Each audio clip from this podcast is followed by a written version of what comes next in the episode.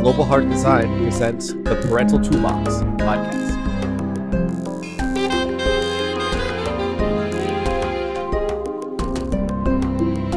Hi, this is Jim Guido.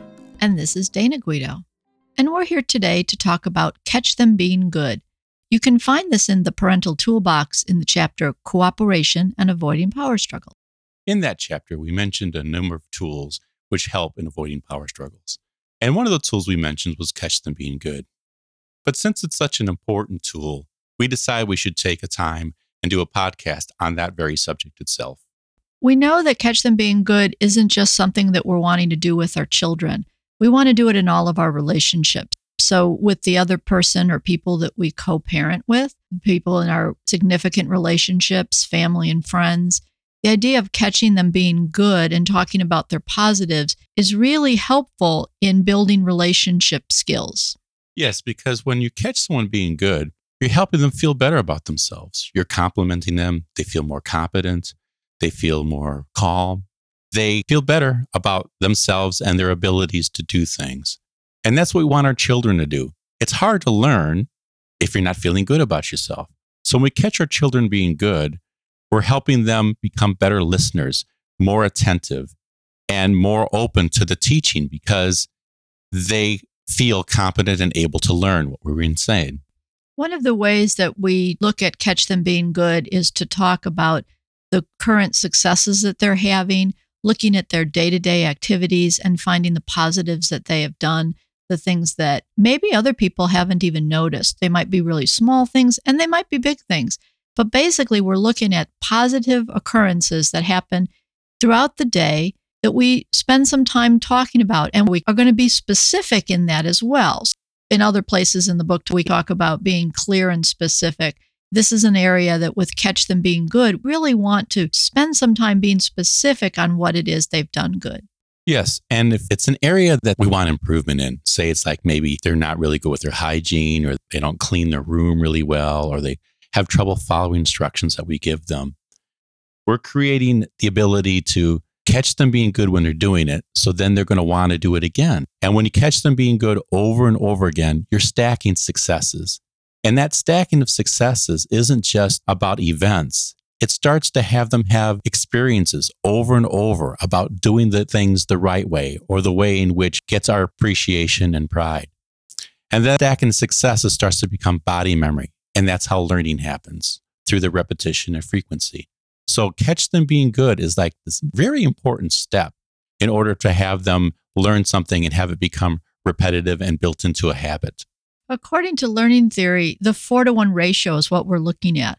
We think of giving four positives to one corrective or one situation in which we're trying to teach them to change behavior. And this goes with everybody. We all need to have four compliments or four positive things that are in our mind before we can hear one thing that we need to change. Otherwise, we become overloaded with the negative. So, Catch Them Being Good is an opportunity to find these four different things to talk about for a person, what they've been doing good. And in historic kind of behavioral language, oftentimes people have talked about things being positive and negative. And in our strength based language, we try to avoid talking about things being negative. So we talk about them doing well and we praise it. And then when they're having difficulties, we call that a missed opportunity. Not that they've done something wrong or done something bad, but it's a missed opportunity. And then we invite them to do it well. And then we acknowledge them doing well and we catch them being good again. So even when we're correcting a child, we're looking for the quickest opportunity to catch them being good. We've been with some friends that have young children, and it's been interesting as we talk about this concept with them. And this is just in social situations that they're repeatedly, as parents, saying, they realize they're not talking about the positives their children are doing. They're telling others about that. But the child themselves is not hearing this language about when they are doing something good. And the parents now are saying, oh, wow, I want to really think about that and do that more for my child and tell them the times that they're doing good. These things are happening all day long. There's so many good things your children are doing. And if we can break that down to talk about it to them and point it out, it makes them feel good, like Jim was saying before. The more that we feel good, the more that we want to take on something new and try a new challenge. A lot about parenting is helping our child take on new challenges. Yes. And we focus on success and opportunity. So there's always successes that are happening and we frame it that way. And then there's missed opportunities, which are just invitations to do the right thing, to do the thing which has the house go smoothly, which does the thing which shows mutual respect, which does the thing which has have them had successes in the past and will probably lead to successes in the future. This is pretty much the opposite, I'd say, of shame and guilt. So we're not going to put shame onto our child or saying something that then they then start to feel shame. And it also helps us not to feel so guilty as parents that we're spending positive time with our children.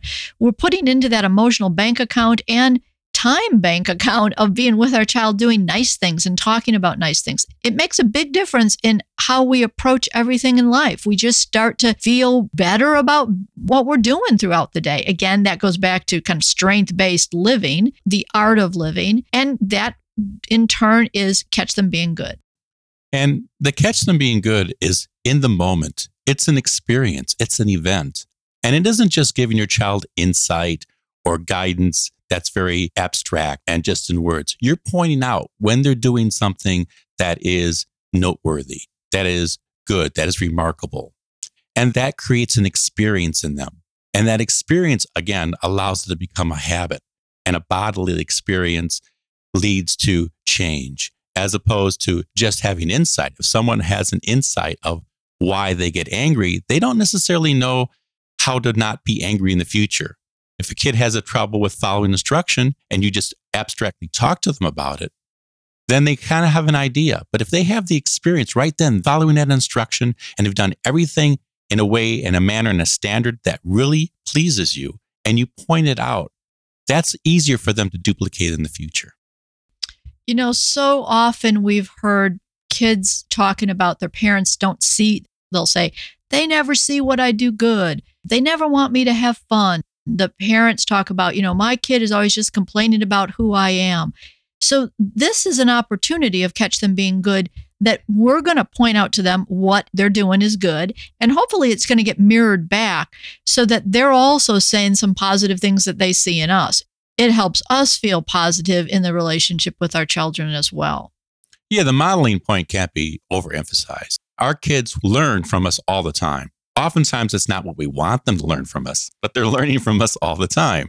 And so if we show them by giving compliments and focusing on the positive, that they're likely going to give compliments and focus on the positive. Where if we're always critical and we're always pointing out what they're doing that is displeasing to us or is disrespectful, and we're not giving them the experience of the respect, then they're most likely going to be pointing out when we're not being respectful or we're not being complimentary, or when we're being harsh, or when we're being critical. And when it gets pushed back onto us, it's usually not a pleasant experience. And that should help us understand the importance of doing that with our children because we want our kids to have good experiences. So, to be specific, we can look at during the day things that they've done that are really positive or that you know, we've seen maybe joy come to others because of their interactions, something that they maybe have been striving to do and they've learned how to do it. It could be just something kind that they did, like they took their plate to the sink and they cleaned up after themselves. So it could be in a daily, throughout the day, we can talk about these compliments and good things that they've done.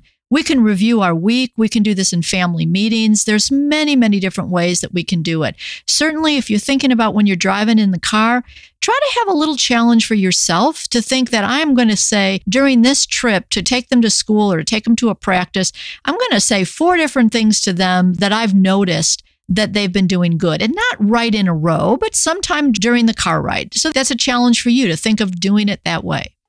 And many of us aren't the best at being test takers. And so if we have something that we've prepared for and we kind of know it's going to happen and it's not spontaneous, it's not a surprise, oftentimes it's easier for us to be successful. So if you've had problem areas with your kids and you want to have it improve, oftentimes it's good to be proactive. And so if your kid has had difficulties like remembering to uh, pack their bag before they leave to school or something else in their morning routine that happens before going to school, talk about it the previous evening and go over it thoroughly and give them a reminder of how it's going to happen. And then make a positive prediction and have them give their verbal commitment to doing that, their acknowledgement. Because sometimes when we talk about things, our kids' minds wander. So it's Yeah. often good. Have them repeat back what you've said and then make the commitment that, yeah, I'm going to get up tomorrow morning, put in my two textbooks, and I'll have it ready to go. And that way, build on that. And you're helping them catch them being good by giving them a pre warning of how it is that they can act in the morning to be good. Maybe we would change the word warning to you know give them an opportunity to do it. Because sometimes that's not such necessarily a way of catch them being good but you know it's the idea behind it. So the other thing is is that we can do this with older kids as well. When they actually make curfew and they come home on time when they answer a text to you i mean you can do this through texting to just say thanks for responding. Or you know they send you a funny joke and you can say you're really good at sending funny comics to me on a text. I really appreciate that. It can come in, in many, many different ways. So, catch them being good is not a difficult task to learn and to do. I mean, you're doing it. We're just suggesting that we all pay more attention to do it more often. Yes. And summation, I'd just like to point out that the frequent use of catch them being good often helps in the success of many other tools in your toolbox.